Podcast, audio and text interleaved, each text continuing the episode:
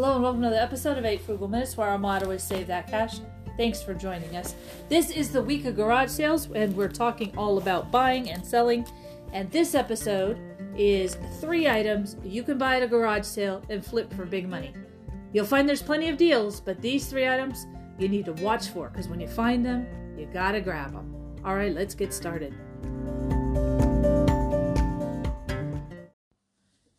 Well, it is the week of garage sale ideas here on 8 Frugal Minutes, and today we're talking about how to make money at a garage sale flipping things that you normally wouldn't think about. For me, I go garage selling almost every weekend. I'm looking for ideas, I'm looking for things to flip. I'm just trying to save money like everyone else. But there are certain things I'm looking for, and they aren't always about things that would go in my house. Of course, if I find something cute, like an adorable cow that's in a different way or a giraffe, I'm picking it up and it's definitely going in the in the foyer or in the living room. However, when I usually go out, I'm thinking about a side hustle. How can I make money flipping things? What can I find that's out there to flip? What I've noticed over the years is that people do certain things. Like you'll always meet the record guy. There's maybe one or two record guys, no matter where you live in the country, all they do is swoop in they go through the big records, they try to beat the people down for the deals, and they swoop out. That's all they look at. Then there are people that just do um, other things. They got the books, you got the tools, you've got people who just look for um, certain types of brands like Victoria's Secrets or Gucci. So you've got all these people that do individual things. Now, if you're someone like myself, you have to be a little diversified so that way you can make money. It's your side hustle, and yet know that you're going to have good products to sell. Because the idea here is to flip, not just make a few bucks, but flip and make enough money. So I thought it'd be a great podcast to talk about three items I'm always looking for that you should be looking for too, because it doesn't matter if you're at a, estate sale or if you're at a garage sale or a yard sale or a moving sale.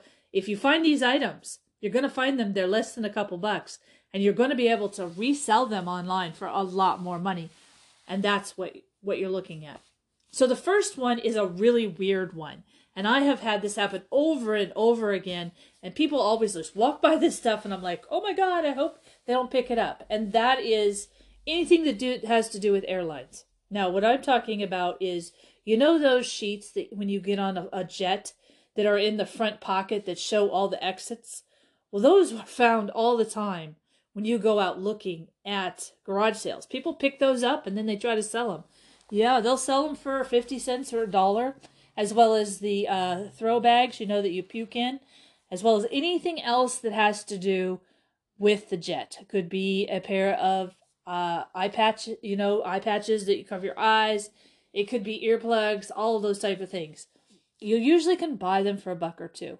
Now, what I was just talking about, that menu that has all the exits of a jet, well, those go from anywhere from thirty to eighty dollars, depending on what jet, what airlines, if the airlines is still in business, if the jet is still being used, or if they have new jets. So these are types of things you can sell and you can buy very inexpensively. So this goes for any kind of um, jet, any kind of um, type of, of helicopter, anything that's pretty much in the air that people go on. This stuff is phenomenally insane when it comes to pricing. Um, and it, it goes even further. Um, what I haven't done as much of, but I know people who just go around and all they do are buy manuals, and they buy the the manual that comes with the brand new car. So you have the car manuals; those go for a lot of money too. And usually people buy them.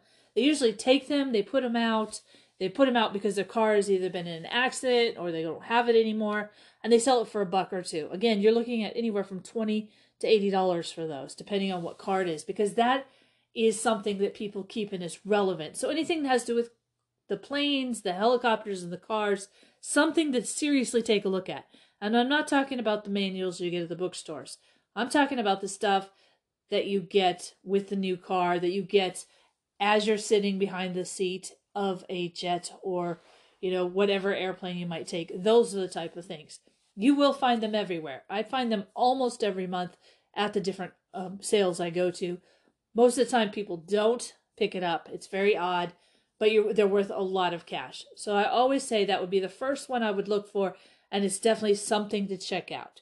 Now the other one is a brand. It is a spe- it's on the other side of the spectrum, and I'll briefly talk about brands and then I'll talk about this specific one.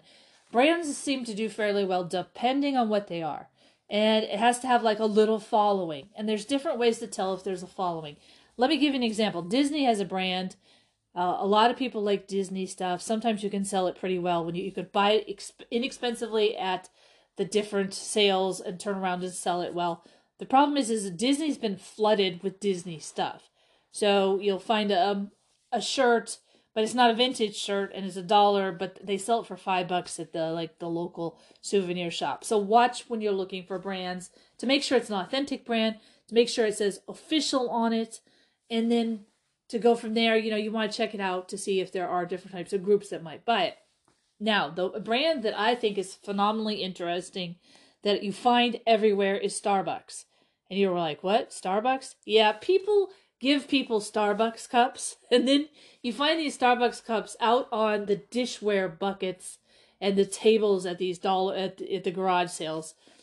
Typically, you buy them for a buck or two, never more than two dollars. Make sure they're not chipped. Check the bottom. Now, you may be looking at this going, okay, it's just a piece of glass. I agree. But doesn't matter if it's a mug, a thermos, or even those plastic containers.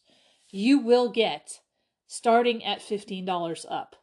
You know, obviously they they can't be chipped and they got to be in good condition, but people buy those, the older the better, and you find them everywhere. I even saw some yesterday when I was out garage selling. Uh it's because people get them, they may or may not use them. Some people don't like using cups that say Starbucks on them, or they prefer getting the paper cups and so they sell them. And it's a really great resource and it's a great way to flip things and it's a fast flip, meaning you can sell it very quickly. It's not going to be hard to sell it at all. All right, this final one is interesting and it always has done me very well, and that is playing cards. Playing cards is one of those things where you can usually get a deck of cards for less than 50 cents, maybe even a buck. Depending on where the cards are from, you will find that they are worth quite a bit of money. If they're cards that are sealed, they're worth money, more money than if they're not sealed. However, if every card is in the deck and you count them out, then you're going to get paid for that too. Anything that comes from Las Vegas or a gambling facility always is worth money. Anything that's a little different, you know, for example, British Airways or perhaps cruise cruises and the companies have them, or any place that has the brands of decks of cards, they're worth money. And a lot of people don't realize this. They just like, oh, I got this for free. Well, yeah, you got it for free, but there are collectors out there dying for it. So they put it out on the table. You pay 50 cents. You can flip it for 10 or 20 bucks, depending on what it is and what the brand is. So watch for playing cards. Playing cards are phenomenally cheap. You can flip them for good money, and you usually can find somebody to buy them right away. It's not one of those things you think about and takes time. Which brings me to my final uh, bonus tip. I always like buying things that are light, have a lot of money and worth value, and they flip into something that you get cash for. What I mean by this is, let me give you a recent example. I bought a Japan Airlines air, it was an air envelope, very, very thin, very barely barely one piece of paper. It was actually a small envelope, so less than a piece of paper. I bought that for um, less than a dime. I think it was a nickel, and I turned around and sold it for forty dollars. Now the thing is, is that because it's from this special airlines, it's unique, it's different. So when you're looking for things, look for things that are paper, not paper books, just papers, and see if you can flip them into what might be bigger. And when it comes to brands, Look for brands that are a little bit off but have a huge following. Everybody likes Adidas and Nike. That's great. It's harder to sell those. It's harder to find them at sm- uh, easier and smaller prices. However, a Starbucks cup, people aren't really thinking about flipping that. That's really nothing there. It's like, oh, got another one. Let me get rid of this. But you can turn and flip it. So, you know, when you're thinking about brands, definitely think about those offbeat brands brands that people have a lot of affection towards. And when it comes to the type of different uh, papers that you get, keep in mind it's not just papers about airplanes, it's not just papers about um, cars. There's papers that you will find about railroad and houses and every other thing. People collect all these things. In fact, I know someone who collects instruction sheets from different items. So, from patterns to instruction sheets to ads and to promotional material and everything in between, you will find it's out there, inexpensive. And all you have to do is take the time to flip it, put it up in a place where the collectors are looking for it, and then see what they're willing to offer.